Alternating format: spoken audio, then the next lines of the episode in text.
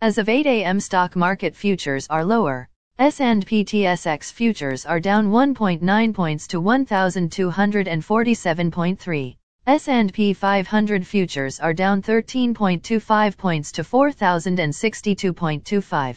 Nasdaq are down 66.5 points to 12040.25. VIX futures are up 0.08 points to 19.76. Asia and Europe.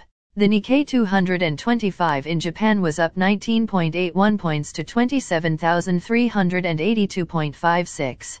The China CSI 300 was down 0 points to 4,181.53.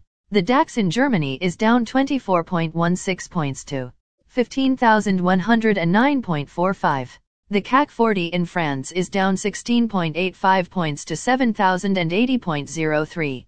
The FTSE 100 in London is down 1.01 points to 7,761.1. Commodity markets. Gold is up 45 cents to $1,930.55. Silver is down 20 cents to $23.81. Crude oil is up $1.10 to $82.06. Copper is up 1 cent to $4.27. Natural gas is down 7 cents to $2.76. March corn is called to open higher at $6.83. March soybeans is called to open lower at $15.23. March wheat is called to open lower at $7.50. The Canadian dollar is 1.3326. The Canadian 2-year bond yield is 3.7. The Canadian 10-year bond yield is 2.92. The United States 2-year bond yield is 4.21. The United States 10-year bond yield is 3.54. Bitcoin is at $22,940.40. Highlights of today's news.